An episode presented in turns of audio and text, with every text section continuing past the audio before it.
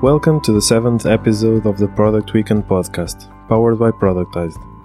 This is where we meet the inspiring people behind great products. My name is Romoita, and today we have with us André Marquet, CEO at Productized and one of the speakers of the Product Weekend event. André has a long experience in product management, having worked in the field for around 15 years, currently working at Cofidis. Besides being a product leader, André is also a father, an educator at heart, and an entrepreneur. This is a very special episode, not only because it's the last episode of the season, but also because, despite being on almost all previous episodes, it's the first time André is sitting on the guest chair. By the end of the episode, you have some books, travel, and podcast recommendations from him. I hope you enjoy meeting the creator behind Productized. How does it feel to be on that side of the table? Yeah, great question. Well, thanks thanks for inviting me actually. It feels a little bit awkward. I you know, I've been sitting in that chair for a while. Um and it's actually the first time that I've been interviewed by our own program. It's different, that's for sure. nice. I think it's going to be super interesting also for the audience to meet the the person I hope so. I hope so. I, I hope definitely hope so. All right. Um, then let's start talking a bit about uh, product management. Mhm. What is product management? What would be your definition? Yeah, great. Um, I think my my definition is basically around um, finding the balance between the customer needs and the business needs, right? So it's that fine red line or or balance of what is the best thing for the customer in his or her own perspective That can only translate into that business. can translate into business on at least the long term or medium term. Yeah. Yeah. You know, I, I I usually tend to play that, you know, uh, if, if you just think about the user uh, perspective, then it's more of an artistic Yeah. endeavor. It's not a product management endeavor because it's all about impacting the user. So if you are craftsman, if you are a painter or a musician, um, or any kind of artist, really, you want to impact the user above everything, anything else. And sometimes that, them. that user might be just you, the artist himself or herself, right? It's, Yeah. it's a, it's a product of one for, um, self-consumption and that's Mm-hmm. all good but you're not and you should not be worried about making money right because Mm-hmm. if if you are an artist and you are actually worried about making money Maybe, for the sake uh, Mm-hmm. of money it doesn't make much sense from an artistic uh, conception perspective Yeah, when you were talking in the in the product weekend, you Mm-hmm.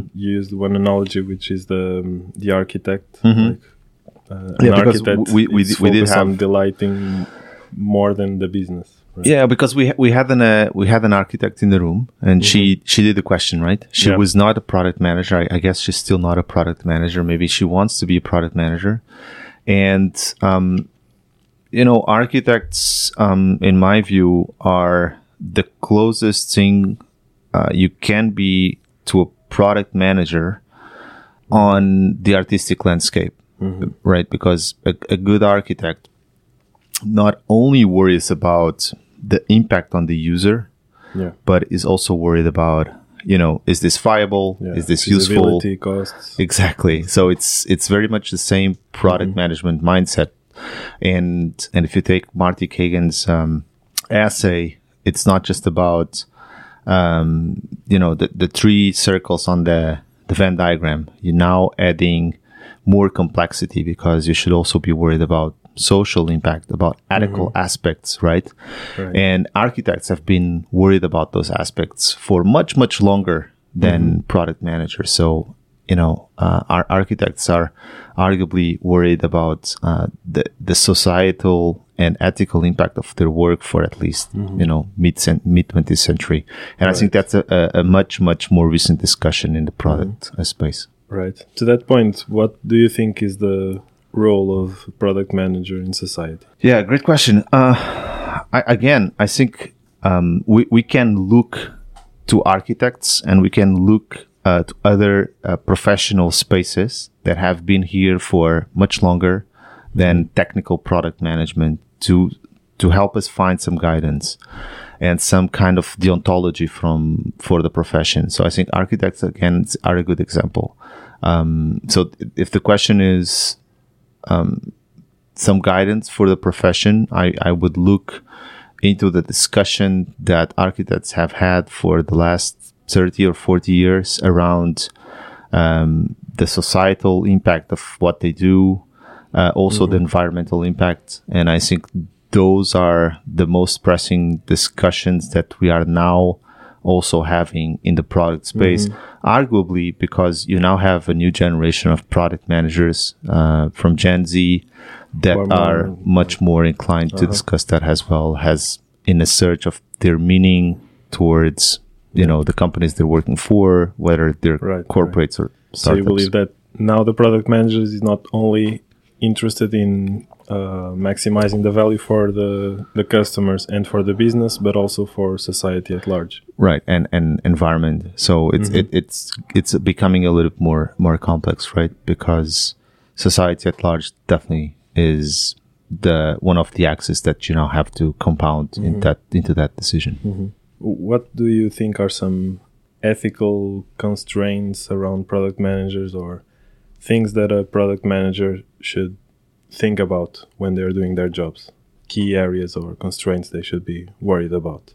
Well, you know, definitely, I'm not a philosopher. Um, but you um, like to philosophize. Well, yeah, from a very amateurish point of view, right? So mm-hmm. I, I, think it, it, it would probably be worthwhile for people in this profession to take um, professional stock out of the discussions happening in the philosophical space and in, in mm-hmm. the, the, science of philosophy to also, um, you know, uh, understand um, this discussion from a more first principles um, perspective.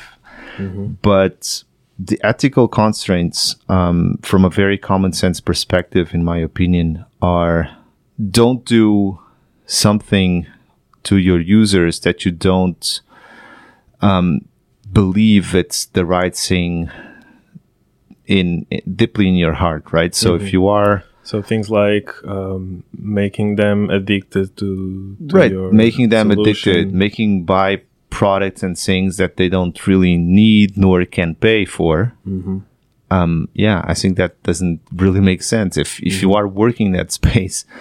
Um, so yesterday I was actually having a discussion with a fellow product manager, also um, a student of one of our programs, and mm-hmm. she started working at th- this company, and they sell you know ringtones and a bunch of um, crap really to uh, countries in mm-hmm. Africa, and people they don't really understand what they're buying, and then when they do, they cannot really easily stop it, right? So yeah.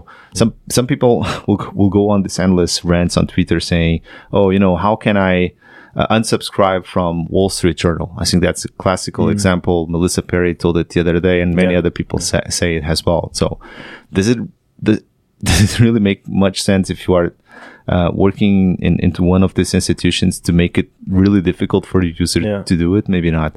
And those are very formed users. But if you are working with users that are uninformed, unliterate, whether it's uh, not literate from a financial perspective, then you are doing harm to those to those yeah. people, right? Mm-hmm. Yeah, I think it's really important. The thing is, if you go with a more narrow view of like delighting customers and making mm-hmm making money for the company, you may end up in those kind of things. So you will focus a lot on the onboarding experience, yes. but then make the offboarding experience as hard as possible. Yeah, but you always have agency, right? Um, mm-hmm. And again, not making the discussion here very philosophical, mm-hmm. But maybe it's just part of what it is. You you always have agency as a person, as a a human being, and has a product manager, because you sh- you should arguably be trained to think about it do you agree with, with what you're doing when mm-hmm. you can you sleep well at night yeah um and if the answer is no then you know you should not be you should not be doing that right so that's mm-hmm. that's just my take on it yeah makes total sense Um, and how has your definition of product management management evolved over the years? So since you Mhm. first had contact, I mean, I think also the space has evolved. Yeah, uh, I, I think years. specifically here, here in Portugal, right? Yeah. Because that's really where I have more of a, a vantage point. So I, when I started, and I guess uh, other people here in the podcast uh, kind Mm-hmm. of said the same because people more or less my age, um, same generation, when we came to the market, product management was definitely not a profession in Portugal, right? So Mm-hmm. Joana Cardoso said it the other day. You know, uh, product management was was very different thing. Was for consumer products, and they definitely didn't. Right. uh, it was it- more related to marketing. Exactly. Even. Mhm. it, it was more of a marketing profession, and um, so it was not in the radar. Um, and and and I, I remember how I found about it. Right, so I, I was working for Nokia here in Lisbon. Mm-hmm. They they have a, a campus out, just outside of the city in Alfragide, and I was working on the IPTV solution as a systems engineer. I'm I'm a telecom mm-hmm. uh, engineer by training mm-hmm. and I I found out they had a product management team, and I ended up hanging out with those guys and realized, oh, you do all the cool stuff, you do all the fun stuff. Yeah. Uh, you look at metrics of usage, you look how the product looks like. You at the time writing product specs was was very much a thing. Um, so this was maybe 15 years ago, 14 years ago, and um, yeah, I said, you know, that's that's I would rather do that than do what I'm doing here. Um, so that's how I kind of started into getting, trying to get into product. Yeah. Mm-hmm. You already got ahead of, of my questions, but let's Sorry. dive a bit into your into your path, and let's go a bit even before Nokia. Back in your childhood, what did you want to be when you grew up? Uh, yeah, I really wanted to be a scientist. You know, um, I just knew I wanted to be a scientist. I've kind of always knew that since I was very, very young kid. Was Um, that like family influence? you know, not really my, you know, maybe, maybe, uh, I don't know. I, I think, you know, I, I wanted to be Harry Potter because Harry, be, way before Harry Potter had been invented, right? So, Yeah. um, I was just fascinated by chemical stuff and the whole gizmos and, you know, Right. I actually ended up buying um, a chemistry set uh, or a chemistry kit back in 1989. I mean, my parents did that, and eventually um, it didn't go so well. So um, it was what a, happened? so yeah. So you know, kids of the 1980s uh, are. Uh, I think they survived the 1980s, right? Not because it was, it, it, you know, back in the day, uh, being a kid was, uh, I guess, much more dangerous than what it is now. Uh, parents would be much more adamant to, you know, stay in the street, just play out, and they didn't care so much. Um, So, and the kind of toys that they were selling back then was borderline um, Dangerous. dangerous. uh, in this case, they were really dangerous. So this chemistry kit was more of a Al Qaeda kit than anything else, right? So it had all this uh, chemist, chemical powders and, and stuff that um, probably shouldn't shouldn't be there, f- at least not for eight year old kids. And um, me and my friend, he was a little bit older than I was, we decided to do some chemistry experiences just out of the the playbook, right? The the booklet. Um, and luckily, we had like a, a, a, a fairly big um, alcohol um, lamp, and um, it exploded. So it's yeah, it dozed on our clothes, and I, I had like third degree burns for the entire summer of 1989. I had to be in hospital. Eventually, um, I, I recovered. He recovered as as well, but you know, it didn't really stop me. Lucky thing, I ended up not being a scientist, right? I, I ended up being an engineer. So Yeah. How did that hap- happen? yeah, it's it's a great question. So I, I have this discussion very often because it's one of my rants. I think the the Portuguese high school uh, higher education system is is broken because and Joana told it here in the podcast as well. Joana Cardoso. So when you're 14, you have to choose one of four areas, right? Yeah. And out of those four areas, a lot of people end up decoupling from science uh, all alone. So it didn't happen with me. I, I ended up staying with sciences all the way through.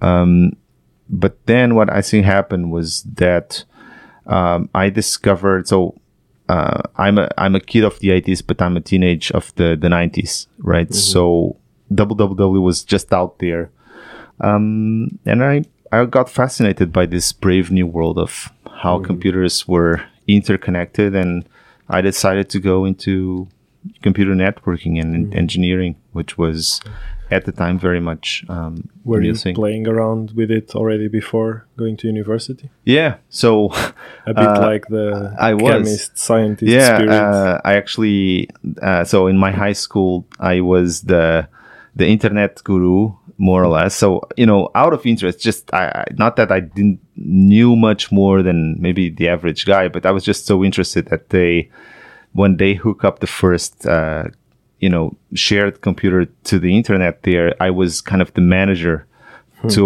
uh, onboard other kids on uh, on internet and explaining them how to uh, how to access that. So I was uh, voluntarily on the the library of the of my high school doing that Right. for already for a there while. are some traits of a of a teacher, which we'll Yeah, maybe maybe maybe yeah. yeah, probably. right. Never thought about it, but maybe that was the, the early beginning. And how was your path at university? I think university, it's um, at least for me, it was not uh, a great experience, right? And it was not a great experience not because I didn't learn a lot about it.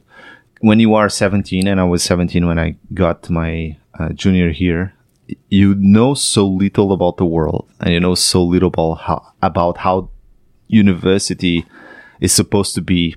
Um, and, and, and sorry to kind of go back to uh, other uh, podcast um, guests, but I think André Albuquerque said something like, "You don't know what is a good manager until you see a good manager," right? So Yeah. the same thing happens in machine learning, right? You don't have a, a good reference model until you, you know what is a good reference model, and the same for humans, right? You don't know what is a good university course, what is a good experience until you actually find one and you you you understand what it is. So, Right. um, Yeah, we were Yeah. talking about it also in the last episode with Roshan. yeah, Before going there, or if you go there before having any contact with the real Right. world, you So- don't enjoy it that much, or You don't might be lucky, as much right? advantage as you as you could. yeah, absolutely. You might if you go to a really top notch university, and that that for sure is going to be a, a top notch experience, right? Because that's the purpose of being a top notch university. Mm. But um, yeah, so, um, you I, I regret I, I regret some things, right? So I would recommend people to maybe do a gap year before going to the university, or I would recommend people or kids nowadays, and I get the chance to speak with some of these kids from time to time to actually get some their hands dirty while they are at university getting like a programmer's job or or something like that summer job or whatever it is. Um so yeah and so i i just and again university courses back then would take you five years of your life now it's luckily it's much less it's three years Yeah. um, and five years way too long to go through a bachelor's. Um, Doesn't make any sense. So that's actually one of the good net benefits of this um, transitions that now it's much more reduced. So it, it, the, the the cost of opportunity is also lower. Right. Right. Then before going into the professional path specifically, um, I know that in your master's thesis you also did some research work Yeah, in I parallel did. with it. Yeah. What what was that all about? How was that experience? What did you learn?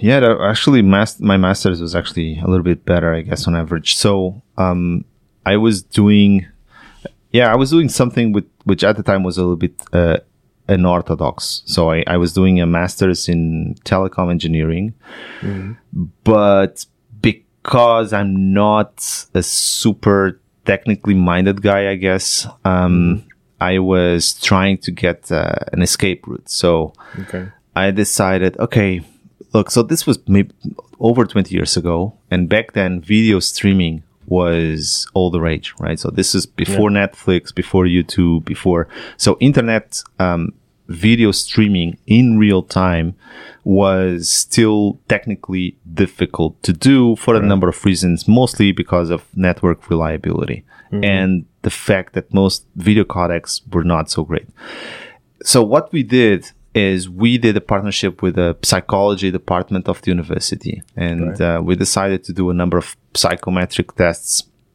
I guess very early versions of UX tests, tests you would probably name it that way uh, nowadays, um, and and get feedback from real users. Right. so in an engineering school, this was a no-no. It's like, why, why are you talking to people? It's like, Right. you just use a sniffer, you just use a proper PSNR algorithm, you get the peak signal noise, and that's that's how you do your paper, right? You don't you don't do mean opinion scores. Yeah. That doesn't yeah. really fit in in in our uh, engineering model. But we were going that way because look. Um, and, and, and, and nowadays, of course, it's all about the impact on the user, right? It doesn't matter if you have great PSNR and then the, the user is still complaining. And that, that changed. Um, and actually we did a model to, to kind of predict this, the, the, the mean opinion score out of, uh, pure objective scores. And that actually, uh, ended up being a patent. So we were really excited about that. We saw that maybe we can convert this into a startup and, and actually make some money. It didn't go that Right. way, but uh, it was maybe the start of my, you know, passion with a little bit of the startup world and entrepreneurship. Right. Interesting. I mean, I didn't know about that. It's something that we have in common. I also did my master's Yeah. thesis a bit on the side of psychology and teaching On rocket on rocket science, I would yeah, like to know education of rocket scientists. Okay. yeah, we can talk about it. we, we sh- you should be interviewed next time. well, for another season, maybe. All right, who knows? Um, right. Then, after your university experience, you, you started working, and your first job was as a pre sales engineer, Mhm. right? Yeah. What did you learn there? So actually. I, I, I did a um, an internship out of, out of outside of Portugal at a, at a program called Inov Contact. It's still out there, still a great program. I, Mm-hmm. Yeah. I strongly recommend it. I think it's it's a great opportunity if you want to do an international uh, career or if you just want to have an experience outside the country. And um, yeah, I, I went to Tunisia. Um, Right. It was, you know, it was great. Has a personal development experience, not so great maybe from a professional standpoint. Okay. I mean, um, In what sense? in, in the sense that I was not doing a purely engineering job, Okay. so I was kind of drifting away, but I was getting the, the perspective of the customer, understanding customer pains and, and, and, and I think when you are an engineer out fresh off college, you go to the, to the job market, uh, you understand, you know, it's, it's really not about engineering. So it's about, customers uh, having their pain solved, uh, having their problems fixed, whatever it is. So that's that's basically like the biggest learning. And then living in a Arab Muslim country back in 2004, 2005, just out of the 9/11 uh, and and the invasion of Iraq back then was quite an experience because you get to see a lot of what was the the other side of the um, the narrative on the war on terror and how Right. um, Arabs and Muslims were being depicted as the bad guy the bad guys back then, at least in uh, lots of the the, the Western uh, hemisphere. Um, and, and obviously, when you, when you go there and you, you realize, you know, the other side of the narrative, you you get the perspective on on, on, on both sides, and you can do your own judgment, I guess. Yeah. Right, that's super interesting. I mean, I've only been outside of Europe once, Mhm. but it was still in a very European environment. But but yeah, for sure working there must have been an eye-opening experience. It was. It was. It, it was very eye, eye opening. I think it's the right right word. Right. Then your your experiences, you had some uh, so you worked at pre-sales at FASEC, then IT Yeah. consultant um, before going to Nokia, as you were saying. hmm How were these experiences? Um, still more on the technical side of things. Yeah, pr- pretty much on, on the technical side. Um, so I, I was a, a telecom engineer all the way uh, to Nokia, and, and, and then after I left Nokia, I I went to Huawei, which is a Chinese Yeah. company. Um, and uh, well, actually, before that, I I, I started working at a Portuguese soft, software house called WIT Software. Um, They are based in Coimbra, and that was actually my f- my first um, product management experience. Um, Okay. Okay. and this was 2009 so there was an entire revolution on mobile phones going on back then the iphone had has had just been launched um, or at least here in europe so there was this cambrian explosion of apps and uh, Yeah. Digital products. digital products coming up, right? Um, and and everything was transitioning from the browser to the phone or to the iPhone or to the Android, which, by the way, had just uh, been launched as well. So being the, being in the mobile app space in 2008, 2009, 2010 was really vantage point to understand what was going on. Um, and and that's when I met a guy called um, Vitor Domingos. Um, he had a, a project here in, in Lisbon called Mobile Mondays, so that he had a chapter of Mobile Mondays here in, in Portugal, and and back then mobile was really the cutting edge of, of tech um, as you could, uh, you know, I, I guess nowadays not so much, but you know, 12, 13 years ago, definitely that was the case. Yeah, right. And so you you were saying before that it was at Nokia that you saw these guys working in Yeah. product management, and you saw oh you're doing the the cool thing. Yeah, exactly. How can I get into that? How did you uh, land your first PM role? So I had to actually um, get out of the company. So I tried to get a product job at Nokia. Um, I pitched them myself several times. Actually, had a very a very good relationship with uh, the manager, the so so-called senior product person there. But I, I guess headcount was closed or whatever it was, and I realized that they were not going to hire anyone else anytime soon. Um, because the the product team here in Portugal, I think that's something people don't realize so much nowadays. But product positions in Portugal were not a thing, and they were not a thing for two reasons. One, they were not a thing because uh, the, the, the infrastructure of IT tech companies here in Portugal was not big enough. So you, the, the the few companies that were doing tech for them, product was definitely not a thing. So they were not even hiring product managers. Okay. And the international companies or the multinational companies that have had offices here in Portugal, they would not be having their product people here. So they would have their engineering people. Maybe they would have some obviously sales for the local market and so on, mm-hmm. but not the product. And the reason Okay. was because Product was closer to the business. product was much closer to the strategic decisions and mm-hmm. they didn't think that you know portuguese would be uh, strategic enough or smart enough to, to do product management Right. decisions right so that, and i think that's actually the, the blunt truth and it changed a lot the landscape changed a lot for the last 15 years or so and and and, and now multinationals and um, you know companies that don't even have a a dime of a business here they would have they they have product teams in portugal Yeah. and increasingly so Right. so I ended up, yeah, I ended up um, quitting uh, Nokia regrettably because it was one of my my greatest jobs ever, and uh, and uh, I got this position at uh, WIT Software as an assistant to um, to product manager. I ended up actually being th- th- their first product manager.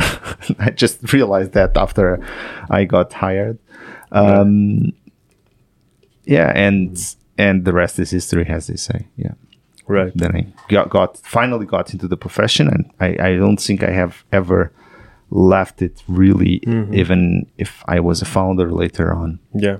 Right. Let, let's get into Yeah. into that. So you had a couple other Mm-hmm. PM experiences, and while still working as a product manager, um, you started more your entrepreneurial life. So you said that Yeah. your passion for it sparked a bit earlier. Yeah, it did. University years for sure. Actually executed. Uh, how did you start organizing? Yeah, I I, I things? executed a little bit like you did rocket science, right? Has has a more of teacher or coaching others to become entrepreneurs. So that was the idea behind uh, Beta Beta E back then.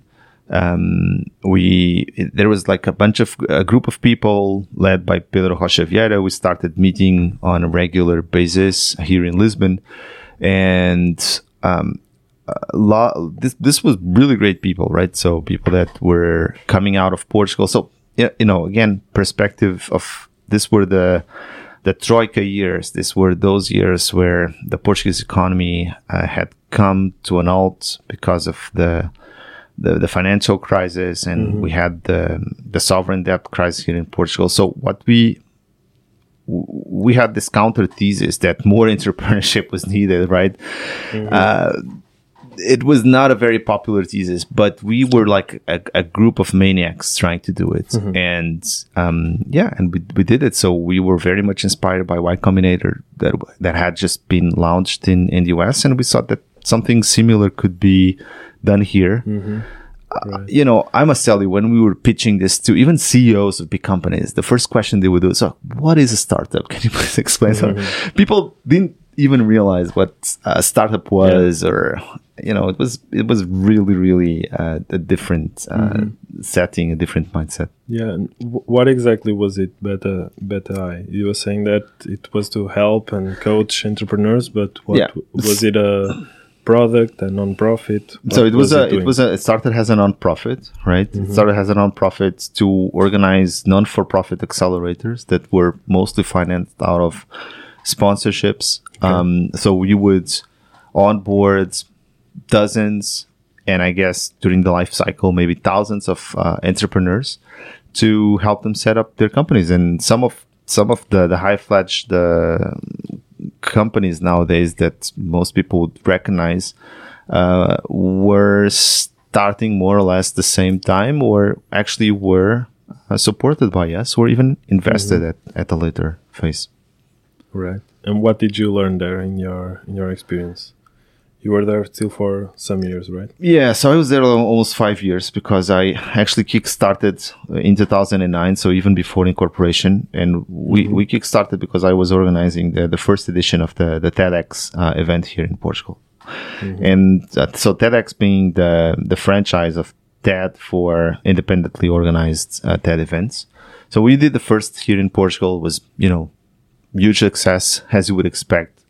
Um, and and then we use the money out of the um, just the net profit out of TEDx to uh, actually incorporate uh, Beta um, in in in Lisbon and.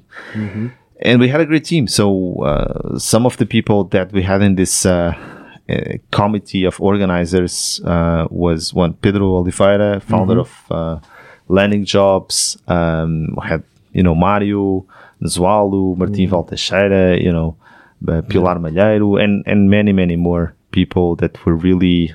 Uh, it was a, it was a great great team, um, mm. and and also the the group of co-founders, the initial group of co-founders of Beta-i back in the day. So people like Pedro, Manuel, Tanger, uh, Tiago Pinto, Sofia Peçanha, and so on. Very mm. special group of people. Um, that were really, I think, um, b- believing in in this idea that we could make, you know, we could make a better world through um, entrepreneurship and better startups. Yeah. So in the beginning, it was very non-for-profit. So we were mm-hmm. supporting lots of kinds of projects. We're not really just into web, although that was one of the core things, but we were um, broadly speaking supporting entrepreneurship projects. Yeah. So before the startup thing and Lisbon being the cool place. Yeah, we, we were pretty much we were the early pioneers of that uh, ethos of preaching Lisbon has a startup um, capital mm-hmm. in in Europe.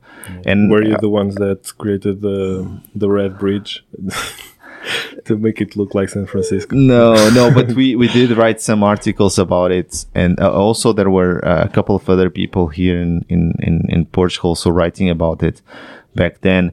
But um, we would be tagged as delusional, yeah. right? Um, you know, I think that's like probably the mildest thing people would say.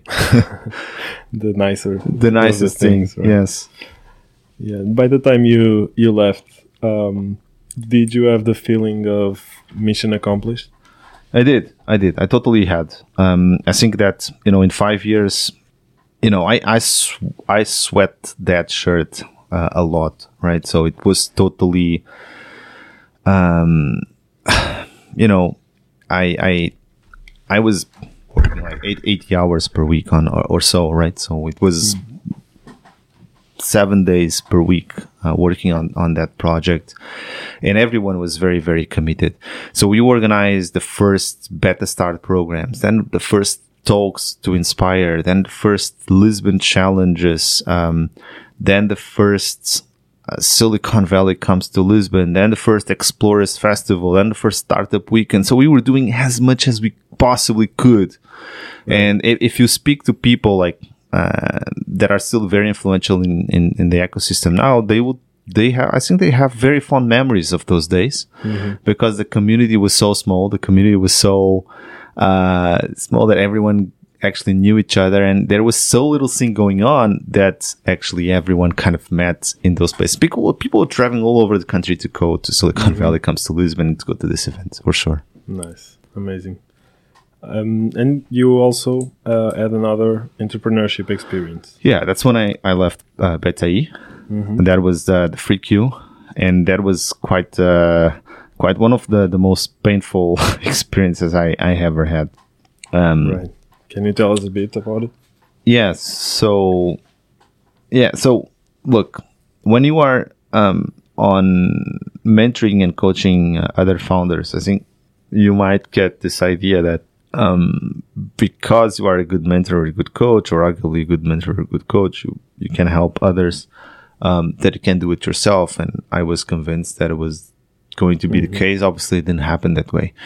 Um, so we ended up incorporating a company and then going to a startup accelerator in, in Spain, in Valencia. We ended up staying there for um, six months or so. Then, um, then it didn't work out, and it didn't work out because uh, founder dilemmas mostly, and because the the founding team was not up to the challenge, I guess. Um, and we were not able to, you know, to pivot to something that made sense. But when you are such a young, early team, all you have is your founding team. It doesn't really matter your idea, whether you have funding or not. It's just a bunch of people. Right. If that And bunch of people is good, then you can shape it in the right direction. And in the team, did you have already someone also with some other entrepreneurial experiences? Um, I don't think so. I think that that that was maybe part of the, the problem. Although you Right. you also have the counter positives of uh, lots of other people not having entrepreneurial experience and still making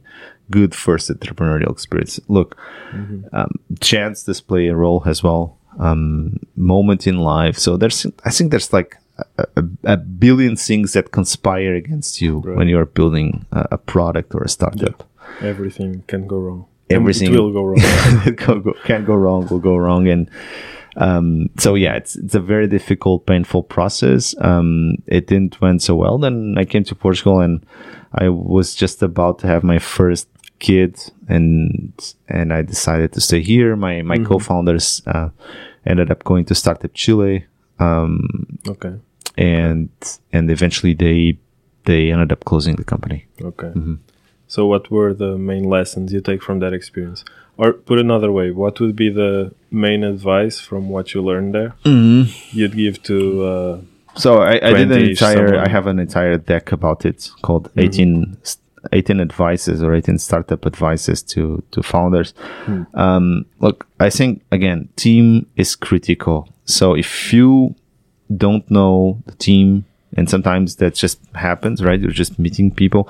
I think you have to work. You have to understand how that people work. So before you run and in, you incorporate the company, um, you should you should work with, with that team of proto founders, proto co-founders for uh, at least a couple, three months um, on something to, to understand the work dynamics. the work dynamic there. works, the chemistry is the same, the culture is the same, the values are the same, the moments in life are the same. And I think moments in life are very important because look, mm-hmm. you're much younger than I am, right? So I think you're mm-hmm. in your mid twenties or so, early twenties. Um, so being in different moments in life, if we were co-founders, mm-hmm. that would mean that maybe look, I have to go home pick my kids at six or so, and it's like what the fuck are you doing? It's six o'clock. We just started working, right? So Yeah. you would expect to maybe work until two two a.m. and you'd be sharp eight a.m. the next day uh, to kickstart for another day because that's just the moment in life you are. You you, you know you're working sixteen hours and you're loving it, and that's totally fine because from a biological standpoint, you can you can take it, and psychological one, I guess, as well. Um, so moments in life and and just culture, personalities, all that will clash. That will clash in a startup, right? That will Yeah. that will happen. So make sure that you do that um, individual due diligence. That's the most important thing. That's really the only thing I would. Right. yeah that i would because if that works if if that team has the bonding if the if the the the chemical bond is there then you will have much much higher chances of making it um, everything else seems much more easier uh, if you do have the right team Right. Yeah. That that thing that you're saying, um, yeah. If you have a family, you have to go home, take Yeah. care of your kids, and also one thing that you mentioned in those slides is that, like, as a twenty-ish uh, year old person, you have like a health credit. yeah you have a free card. credit health Yeah. credit card you Yeah. do right Um, do you think that extra effort, so putting uh, 10 hours a day, seven days a week, is Yeah. something required? Yeah, it's or like it's possible it's like the to, to create Daft, something? Daft Punk music. Be up all night to get lucky.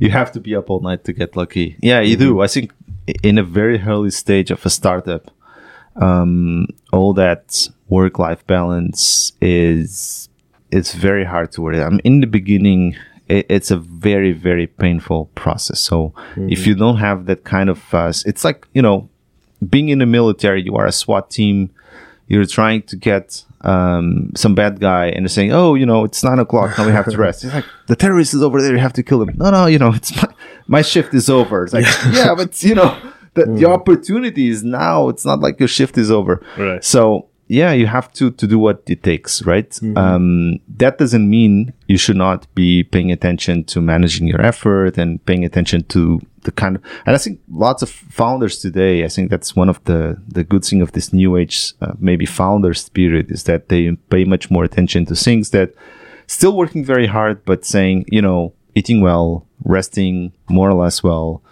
Um, but again, you will have to say no to lots of aspects of your life. And if you have a family, if you have kids, and if you have um, other kind of um, things that are important to you, then it's going to be much, much, much harder.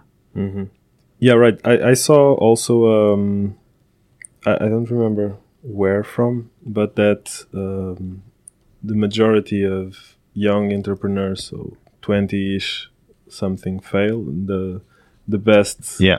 in terms of uh, probability of success, it's when you're like in your 40s or something Yeah. like that. Know, it's the old maturity versus energy uh, binomial, right? But for those people in their 40s, they still need to to put those those kind of, of I- I don't Do you know. I think some, so. Some examples. you know, I'm. I'm in my 40s, but um, just early 40s. but uh, yeah, I think so. I, I think, look, the chances are, yeah, I've seen I've seen the stats uh, myself um, for a while, and you know, sometimes you have to look to those statistics with a grain of salt because they just tell you entrepreneurship in general, and and sometimes having um, stats for tech entrepreneurship, which is, I guess, what most people are thinking about, might be different. So when I see those sa- I mean, stats, also in terms of percentage, there's also a lot more people in their 20s trying than in their 40s. you know, arguably, um, Yeah, I'm just talking. yeah, I, I, I, I don't know, um, I, but I guess what it turns out is that look, if you were building a lifestyle business, maybe at at your 40s you can settle down with with some kind of business like that. But then of course you have lots of counter examples and people say you know uh, founder x for co-founded this billion dollar company at 45 and founder y at uh, 50 years old and so on great um, yeah and I, I, I definitely hope that's possible i still i still think that my my uh, next chapter is still coming up um, i'm just not thinking that it is possible to do it unless um, you're, you're going to, you know, uh, you have to do hard choices on Right. on on that process. Right. Then let's uh, jump to one other entrepreneurial venture of yours, which Yeah. is productized. Yeah, here we are, Here we are, still alive. still alive after time. two years of COVID for what is essentially a conference business. I Yeah. must say, I'm surprised. Right. And why did you why did you create productized in the first place? Um, you know, oddly, uh, for more, more more or less the same reasons why I I started or I kickstarted Beta Beta E. And I, I know most people might not find this the most compelling story. Sorry, I don't have a bullshit story to tell you. I just tell you the story that I have, and you know, you know, the reason that made me start beta Beta-i was that I saw it, and I still think that that Portugal is working is like you know is like a good athlete, good genes, or more or less good genes, and underperforming. Right? It's like mm-hmm. still running over the 10 seconds, still not running high enough or The problem jumping high enough. Portugal goes goes to the beach and has a beer. No, no, I don't think so. I, I look, and and the the counter narrative is that 15 years ago or 12 years ago when we were starting Beta-i, people tell us, "You guys are fucking crazy. Why are you doing this? Like startups in Portugal? No way. It's like it's mm-hmm. like it's an oxymoron." Uh, and not just Portuguese people, even foreign people say startups in Portugal. Like no way. People, you would you would send uh uh, letters or emails to investors. They would say, you know, there's nothing happening in there, and and now it's kind of the opposite narrative. Like everything seems to be happening here, um, and and the same. I was realizing that the same was happening in product. So people were not paying uh, attention enough to product, and mostly companies um, were still very much not. So they had great engineering teams, great engineering people. Uh, So I was seeing this raw engineering talent right. that was used towards services and solutions. So very little added value, and they would work. So they they, were doing great. building building things They right, but not the right things. and they were being hired pretty much like Indians were being hired uh, back in the day, like contractors delivering good stuff, very output driven, not outcome driven. And I thought this doesn't make any sense because you know there's a new world out there, this product world that was just kind of becoming more popular with this. Um, narrative of uh, apps and so on. And i thought that this would be a much much better way to create economic value. So that's that's the reason i started. And actually the product stays the project stayed inside my my shelf for two or three years even when i was in Beta-i was like oh we should do something like called productize productize because that that movement of productizing of creating a product right. um, and then when I when I got kind of fired from my old company in a way, I I realized that maybe it was time to take that project out of the shelf and start it. Because there was no one doing it. And in 2014 2015 the first product conferences uh, kickstarted mind the product in, in london um, the jam in London as well that regrettably en- ended up closing due, also due to the pandemics and, and other events out there. Right. And from all the things you've organized, so from the conference, which were the, the biggest events, but also Yeah. workshops, meetups, Yeah. these podcasts, the newsletter, what are the what would be the fondest memory you you have? Um, yeah, I think the um, organizing the, the conference uh, is uh, organizing a conference is at the same time super, you know, emotionally engaging, um, but at the same time is also um, it, it allows you.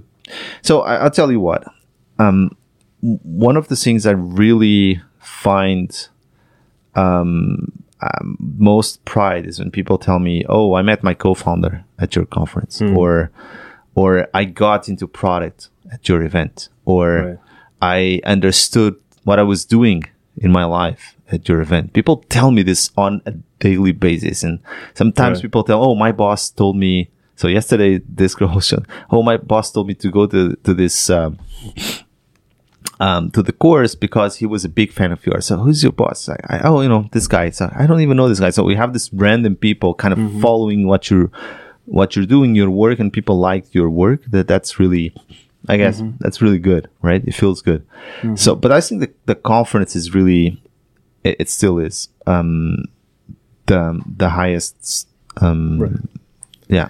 The what, what where where you have the most where you feel you have the most Yeah, impact. That moment, the closing moment of the of a of a conference. At least for me, I have it Yeah. in the events that I, I've organized. Like when the event is coming to an end, it's Mhm. like, wow, we did it. yeah that that sense of accomplishment everything kind of worked yes for sure Right. All right. Let's uh, jump a bit to um, product management specific topics. We've been talking a lot about entrepreneurship.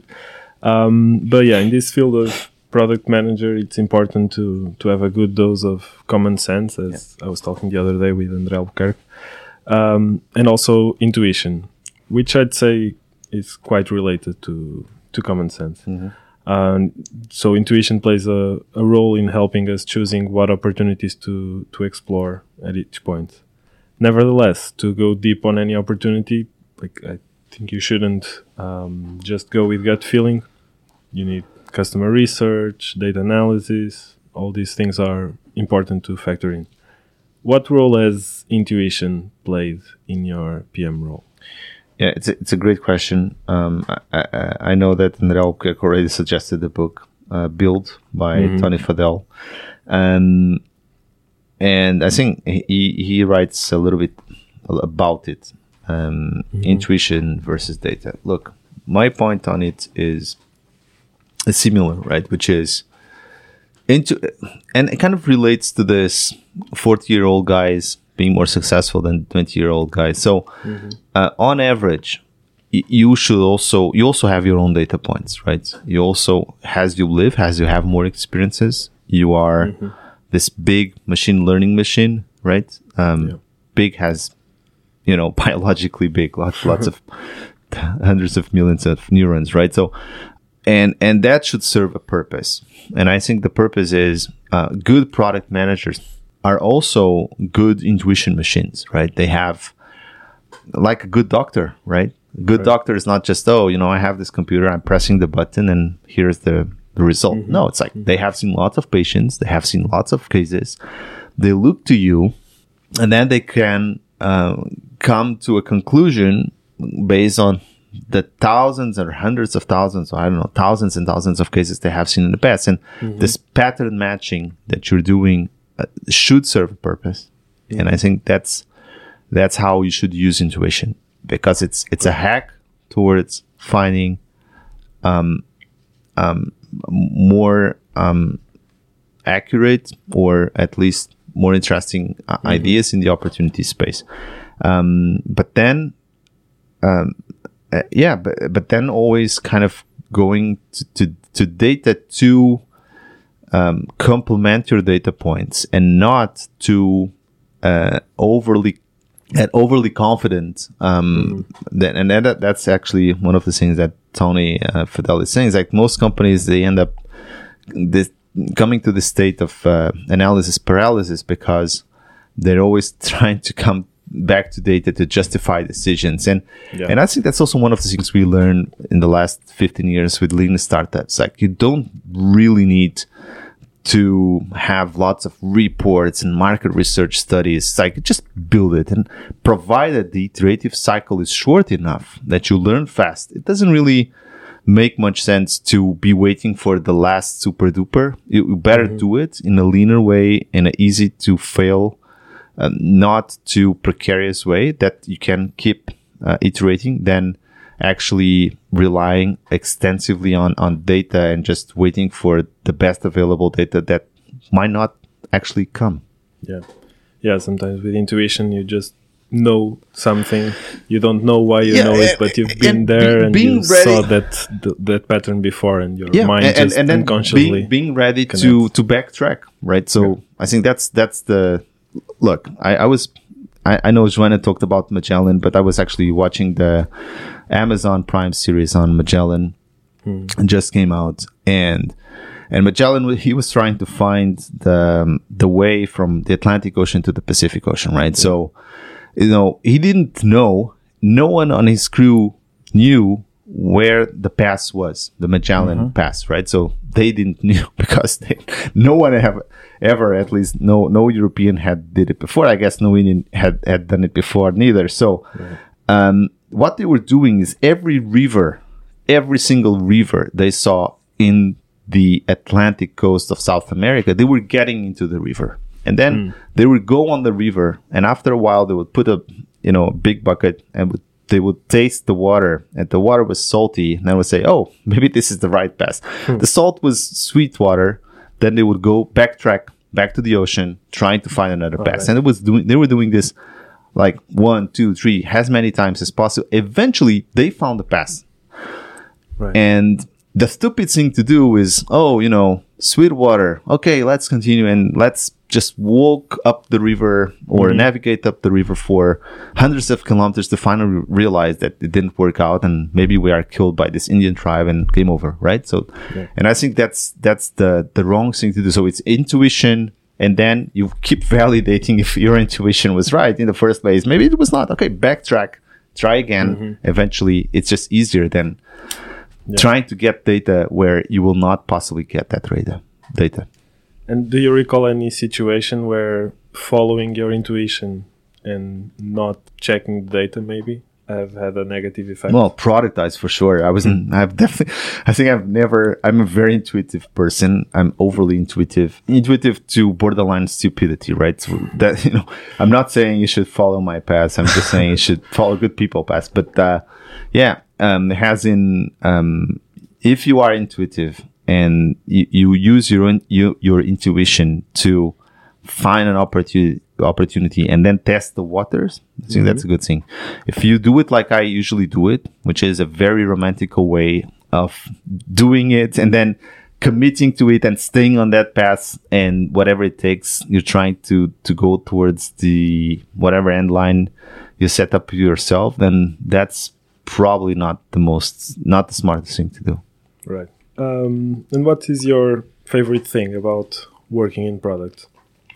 Well, I, I think there's lots of flavors to working in product, right? You can work in product and be in the same crappy product for many, many years and you are not super happy about it and you get, and, and you know, it's, it's just a, another job or you can work in product and you are working on a maybe a different product from time to time mm-hmm. or more working more towards discovery uh, or wha- whatever it is. I, I think for me what i really like is the early stage of of discovery right?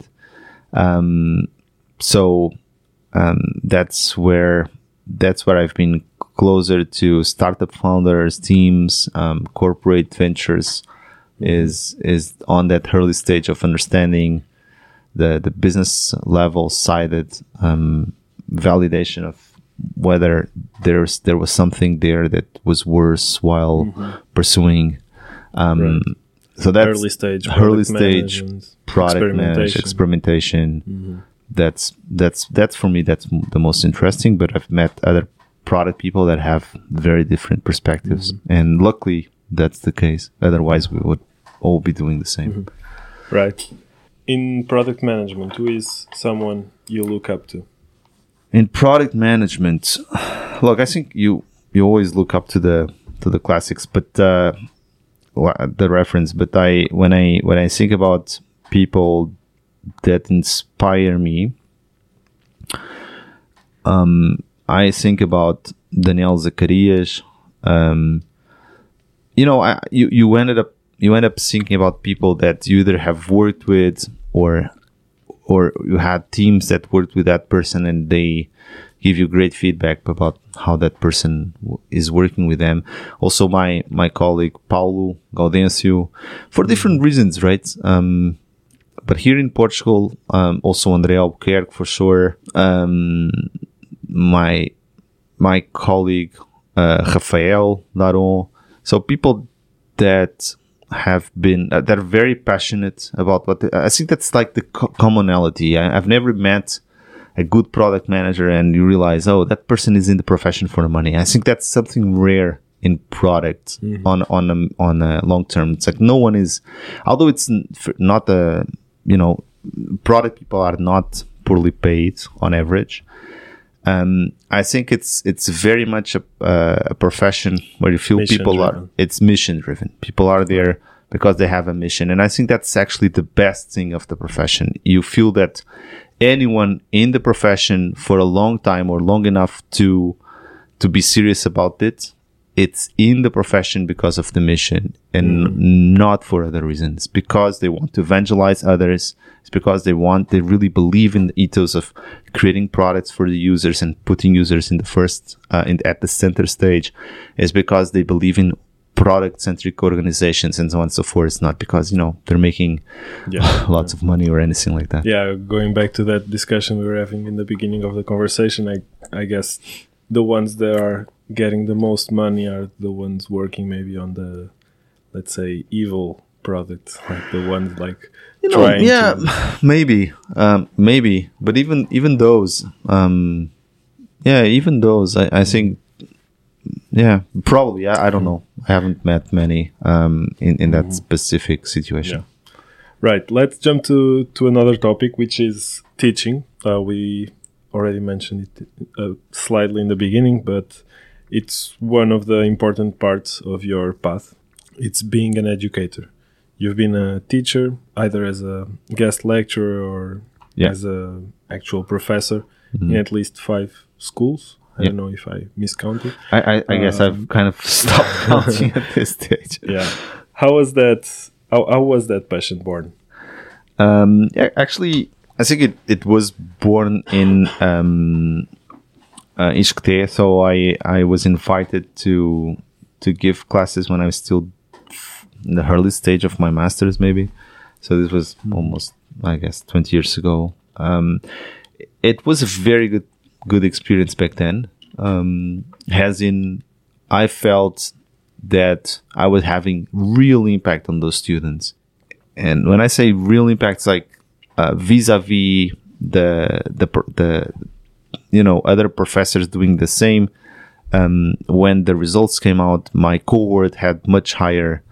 Um, on average, they had higher grades, and I was not even scoring them myself. It was like an independent scoring system. So I was understanding the the real impact of having a good look. You cannot underestimate the impact of a good uh, professor of or, or a good lecture into people's life. And I'm not even claiming that I'm a good professor nowadays. I definitely have lots a lot to improve and but I think that was really when I understood that oh this is maybe something I want to do.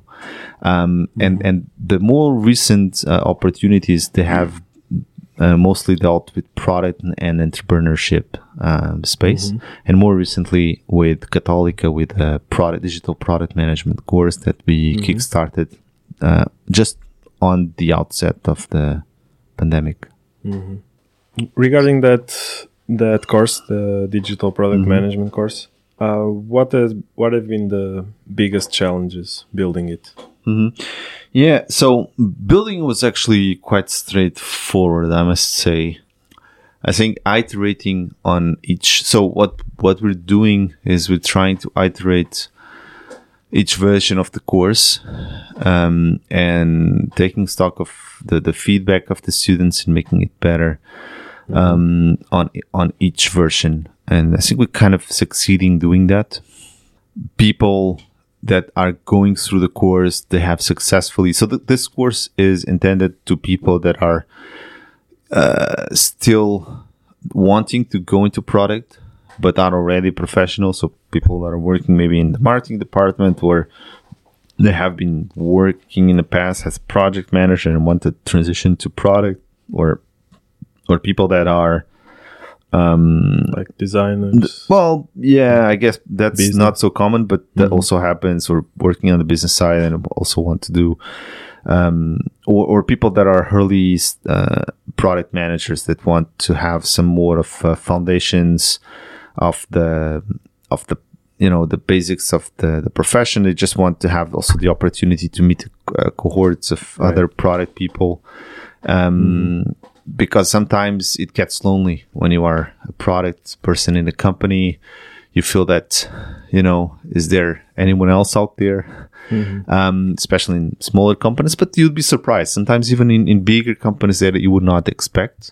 Um, and, and people give you also this feedback that they don't necessarily feel that they are well understood or that am I doing a good job here? It's like um, so having this community effect is very important. So that's what what we have tried to do with the, the digital product course, and I think it's it's working really well.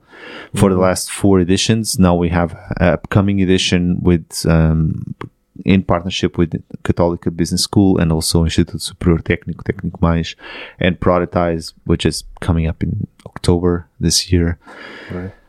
Um, yeah, it's going to be a lot, a slightly larger. So instead of seven weeks, it's going to be nine weeks, um, and it's going to have more of the technical foundations that we found that people were also asking for. So agile, and also digital transformation, uh, a little bit of no code as well to complement all the rest of design thinking, product, etc.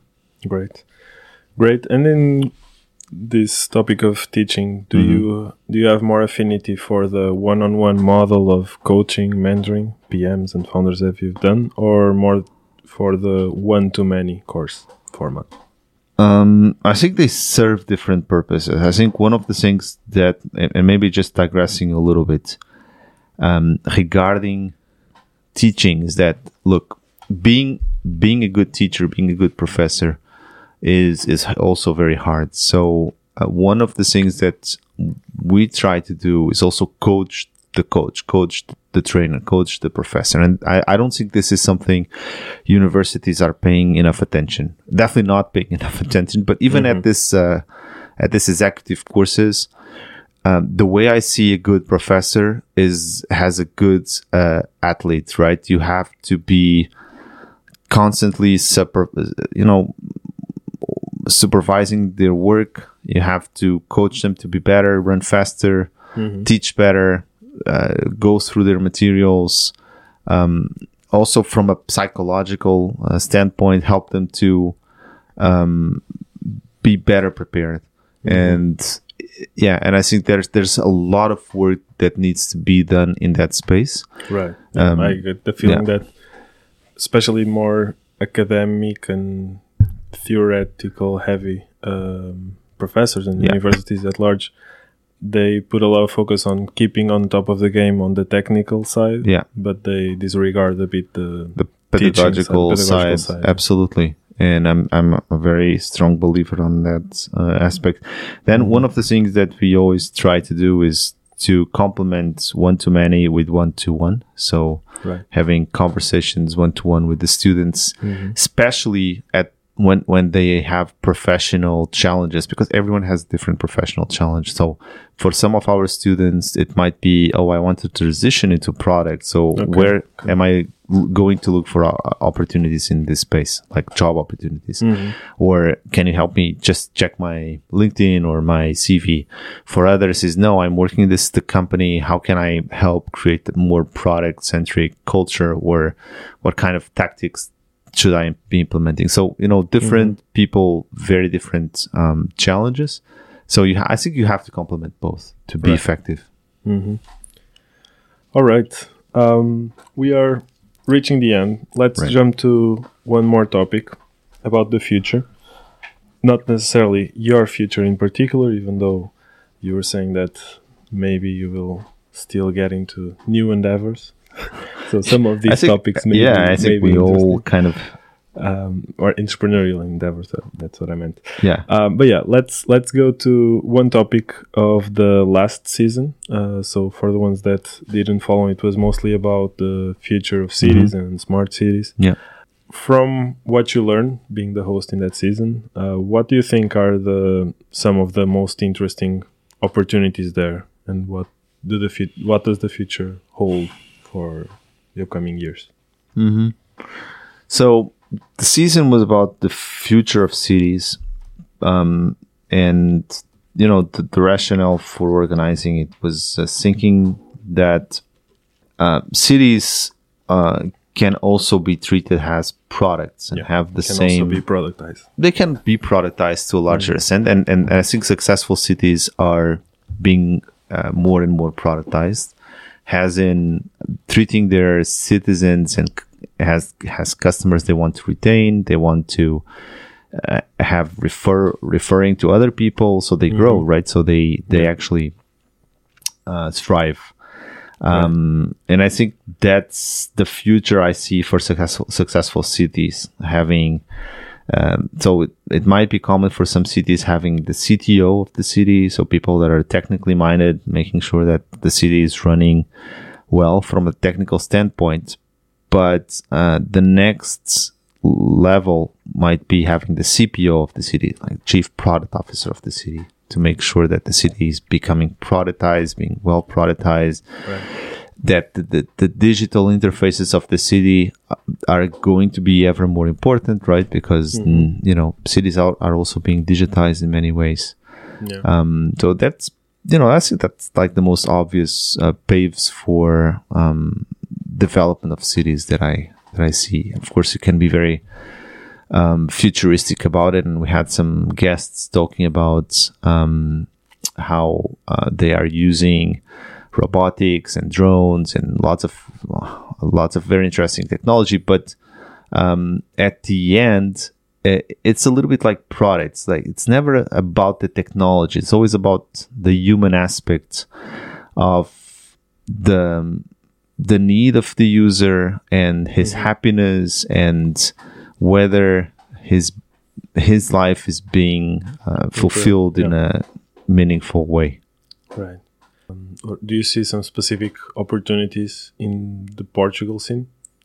So I mean, has how- in cities being productized for sure, and I think um, I think we are seeing a little bit of that, maybe in Lisbon and Porto. Yeah. But we are also seeing another parallel trend, which is digital nomads and Yeah, people sure. coming Yeah. to for Portugal. Yeah. But they are mu- moving also to to villages.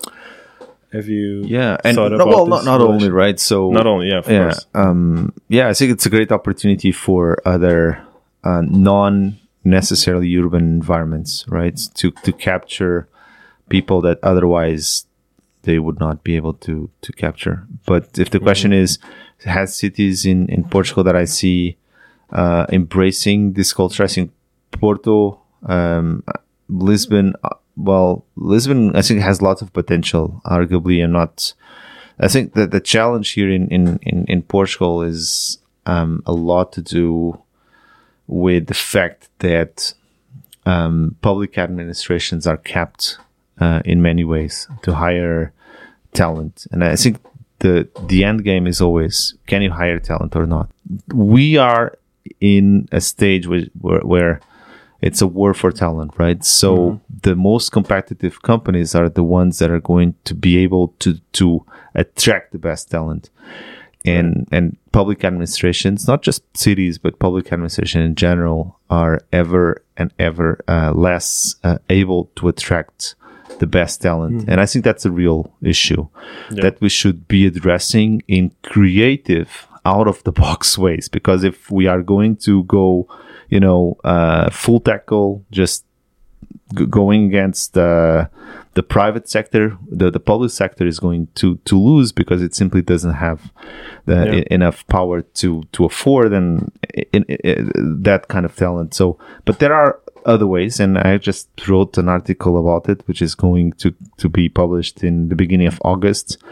Um, about another topic that I'm also very interested about, which is the future of defense. And I think whether we want it or not, uh, the f- we might not go to defense, but defense will come to us. And what is happening in in in Ukraine should be, um, you know, should be a very compelling story to the rest of Europe to understand that, you know, you might want to avoid it. You might not think it's important, but you mm-hmm. know, history doesn't really care what you think it's important or not. It's coming mm-hmm. back to you. Right. Let Let's jump to that topic then. What do you think are the biggest trends coming up in terms of defense and aerospace technology?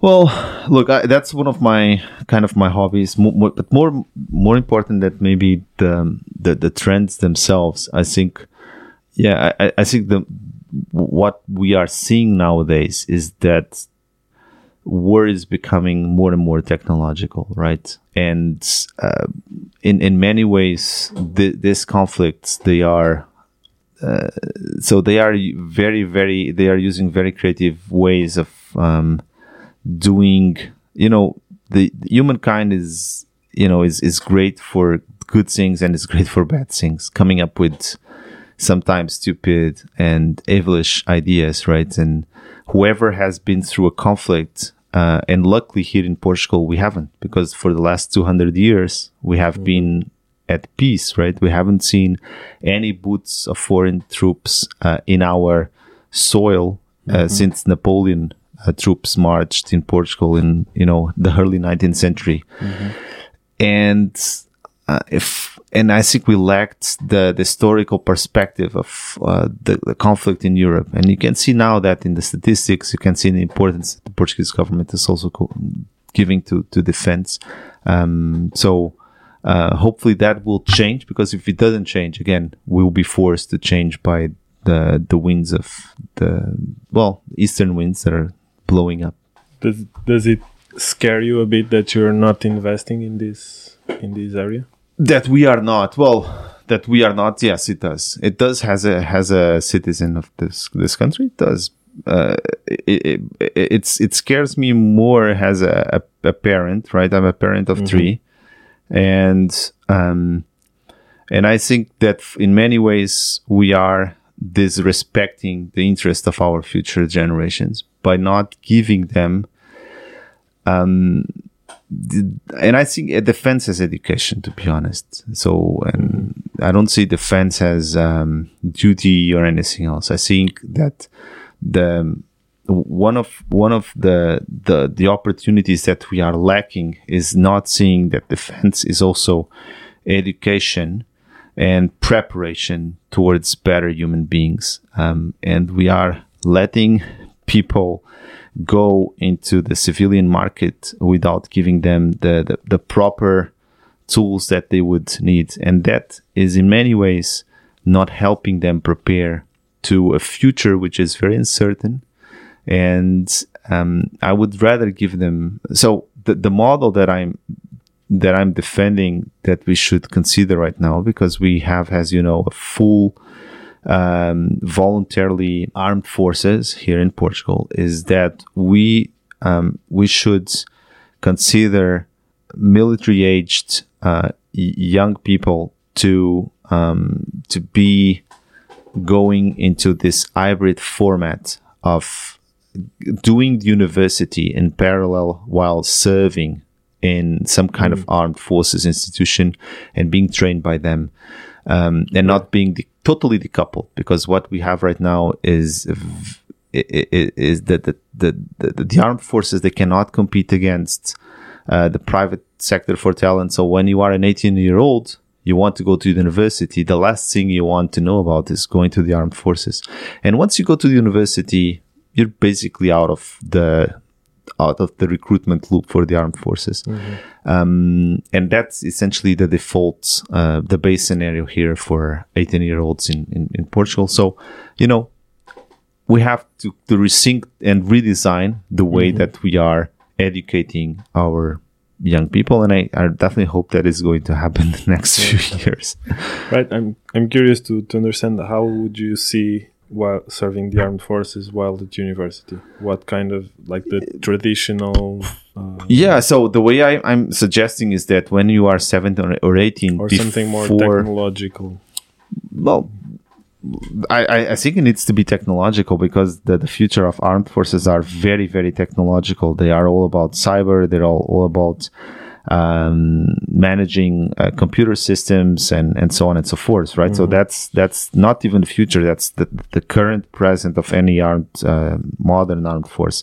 Right. So what I'm suggesting is instead of going to this uh, National Defense Day, mm-hmm. Uh, which is basically pointless and in many ways totally stupid, um, you would rather uh, go to um, a nano boot camp of two weeks where you had you have a much you know a much better grasp of what the armed forces really are.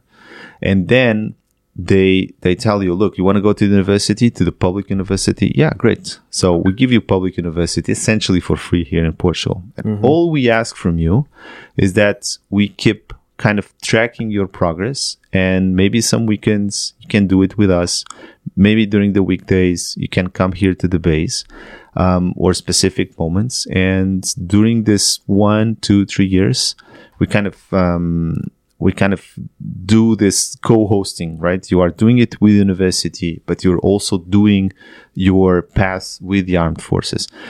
Two things will happen. Two, one, when you do the the nano boot camp, um, instead of that, they will they will pitch you to go to interesting national defense uh, or national interest courses like cyber or uh, computer science or um, or counter um, uh, Counterintelligence. t- intelligence kind of uh, scenarios. And, and, and this is essentially what they, they also do in, other, in in countries like in Israel and so on, right? So they they, they they they try to understand what are the best kids, what are the smartest kids, and those are the ones that are actually pitching to, right? And here is, you have the opposite. You you have this baseline of people that are interested in going to the military either because they are sons or daughters of people that are in the in the armed forces or in the security forces at large. Mm-hmm. Like those ones are more compelled, but you know we are very close to the baseline right now, and the baseline mm-hmm. is you know it's just a few thousand, and that's mm-hmm. definitely not enough for the needs that we are having right now, the needs we have in the future. And then you could say, oh, but it's just going to the base. No, I think it's maybe for some kids is serving in the paramedics. Maybe for some kids is and when i say kids like 18 19 20 year mm-hmm. olds is going f- and and serving in a firefighter corporation Right. and you could say oh but can't they do that right now? Well they can but they're not doing it. And the the reason is that you need to be opt out and not opt in. And now we have a full opt-in service. And f- opt-in it's designed to not be very compelling because they they don't have enough resources to draw you as other parts of society uh, are able to to do it. Right.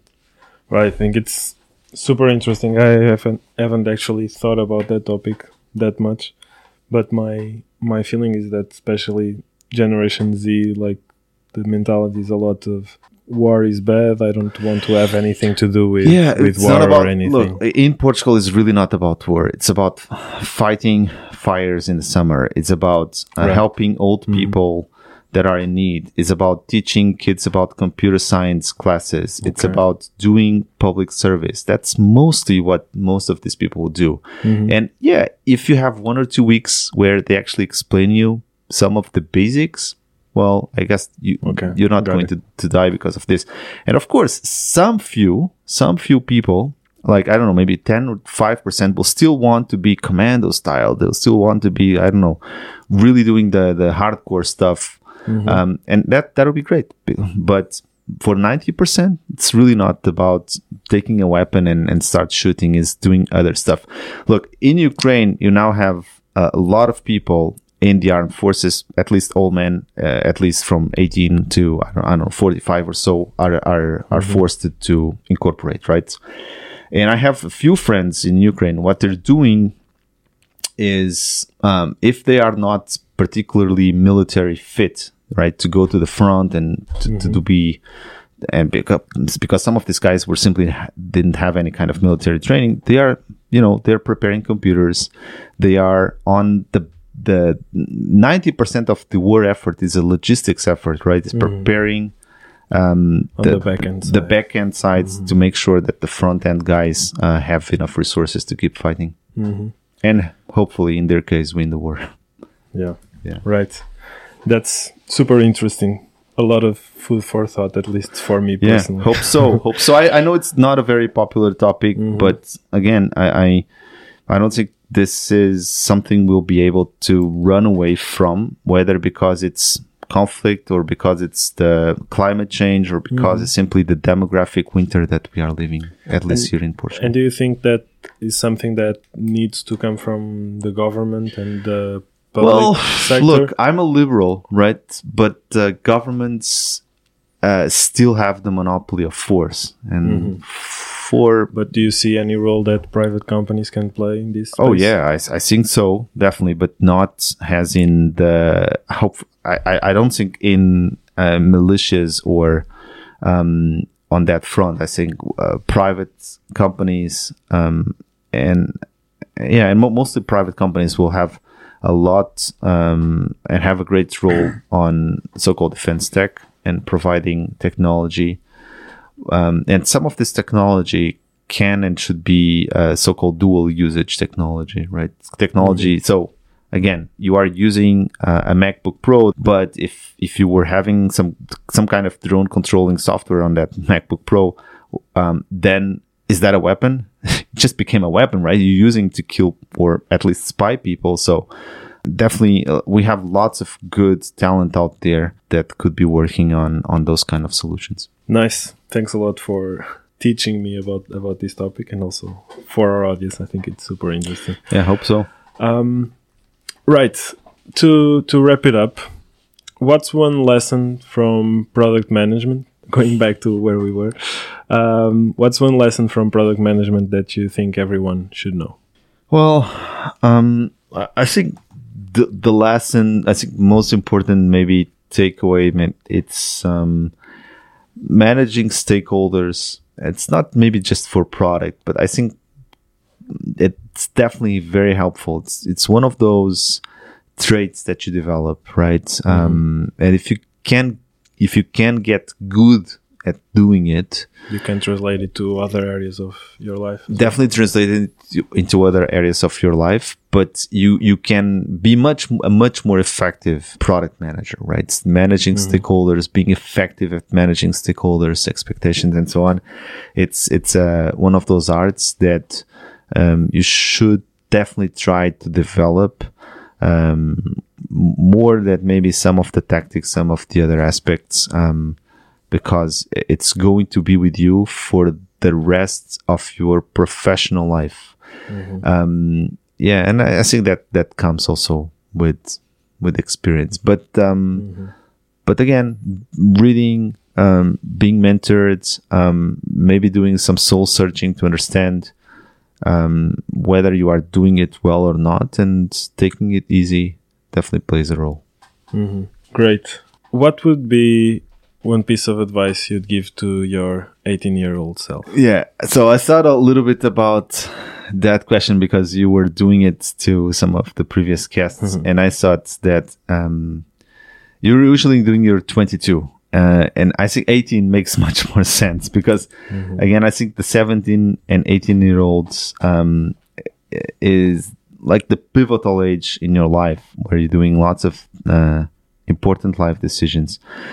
Um, I thought that maybe um, one of the things that I would recommend myself is to trust in your uh, gut feeling, yeah, but also uh, give yourself enough space, enough credit, I guess, but also enough um, slack so that you can search for your answer, right? So when you are, I think the most important thing is maybe that when you are 18, um, it, it, it, you're still young, so you can still take time to invest in trying to understand what you want and who you are, and um, and and if you if you can find opportunities to do that, whether it's um, soul searching, whether it's working, whether it's uh, just taking it easy for some time and searching it out there.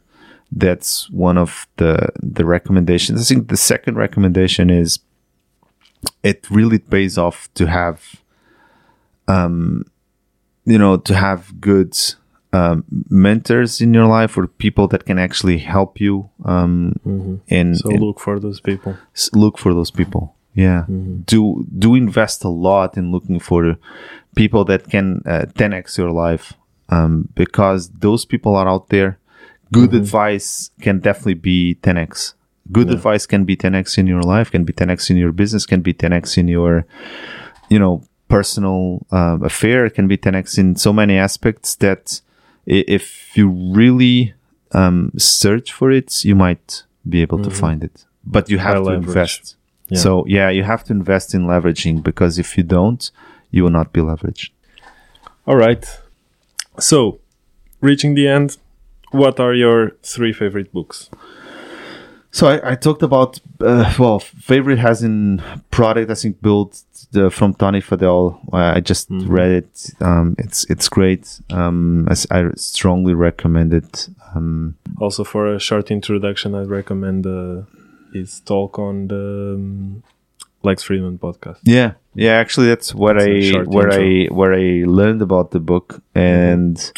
And um, yeah, and I think I read it in like two nights or something, and I was like, "Wow, this is so such a such a uh, great uh, story because he tells the most of the stories of um, how he built lots of the products that now we have in our pockets, like the iPhone and so on. Um, another, so I, I I usually like books about how people build stuff, like build products and stories about building those products.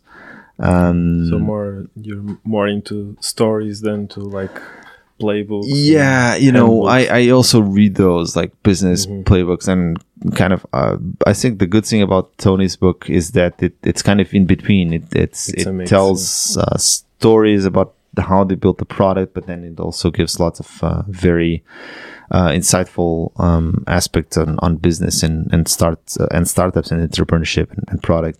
Um, another book is Almanac. Um, another book is Almanac of Naval. Uh, yeah, it's also one of those books you you read in maybe in one night or two, um, and it. Look, I, I think it's it's a great book for anyone that is 18 or 19 year olds if you can if and because you can because you, you couldn't like two or three years ago when the book uh, didn't exist right but you can now so it's like Yeah. it's one of those things you feel lucky to be alive at this moment and be 18 because you can take advantage of all this good stuff that just came out in the last 20 years Right. Yeah, no, on that I haven't read a book, but I also listen a lot to to these podcasts. yeah I, I think they, they actually have an entire podcast That with, is with, like with the chapters yeah with the chapters of the book so if But I you're more uh, to read the book, auditory. Mm-hmm. guy just go that way um, and another one is uh, turning the ship by someone that has the same surname oddly um, uh, navy, uh, navy commander of uh, retired navy commander of the united states uh, navy um, Miss, mr marquis. And um, it's about empowering teams and it's about um, helping teams achieve to their bests uh, not by you know um, direct line of command which which is kind of a, paradox because this guy's coming for, from the navy so you, you would expect him to be a very hierarchical chain Yeah. of command but the way that he has built trust and uh, empowered his uh, uh, team of submariners is is uh, is definitely um, a, great inspiration for anyone building a squad building a product building a team building a startup good ones for sure. I mean, turning the ship around i think that's the name of the turning the ship around. Yeah. great. And what are your three favorite cities? So definitely Lisbon. Um, I think think everyone is we- answering Lisbon, but I, Yeah. I do I do like the city. and so. uh, again, uh, my relationship with the city is kind of a love hate relationship because, uh, again, I'm I'm always thinking, oh, how can this be better? And I'm very frustrated about those micro frustrations that uh, city management. Um, is imposing on you. Um, but again, it's it's uh, it's it's a lovely city that I'm very uh, lucky to live on. Yeah, outs m- maybe then Istanbul in in Turkey. I think it's a magical city where you do feel very much inspired by East and West and Yeah. the dawn of uh, civilization Yeah, in many ways. also very eye opening for me when I went. Yeah, you were Yeah. there. Yeah. Yeah, I think it, it was also very eye opening when I was there the first time. Um, and and maybe look, I, I really like the. um, I would say like it's, hard to say, but mm, any specific city. But I, I like Boston in in the in the US and uh, not just Boston, but the the region. Um, it's Right. it's uh, it's very Mhm. very beautiful. Right. And to wrap it up, what are your three favorite podcasts besides Product? Uh, well, obviously, uh. I think all of their all, of the podcasts were already featured, but uh, o resto da história. I should have come prepared with this one. uh, yeah, just looking here. Uh, o resto da história from Lex Fridman. Well, I was very much a listener to the A16Z podcast, but they haven't been so periodic for the last um, few uh, years for some reason but I would be between A16Z podcast and maybe the Deep End by On Deck. So I did the On Deck program last year. I strongly recommend you check out some of their programs, and they do have um, a podcast called The Deep End, um, which I strongly recommend with founders and, and and people that are doing stuff and breaking things. Perfect. Amazing recommendations for the audience. Andre, thank you very much. Thanks a It was a pleasure having you on Sure. that side of the table. Thanks. Thanks, Joel.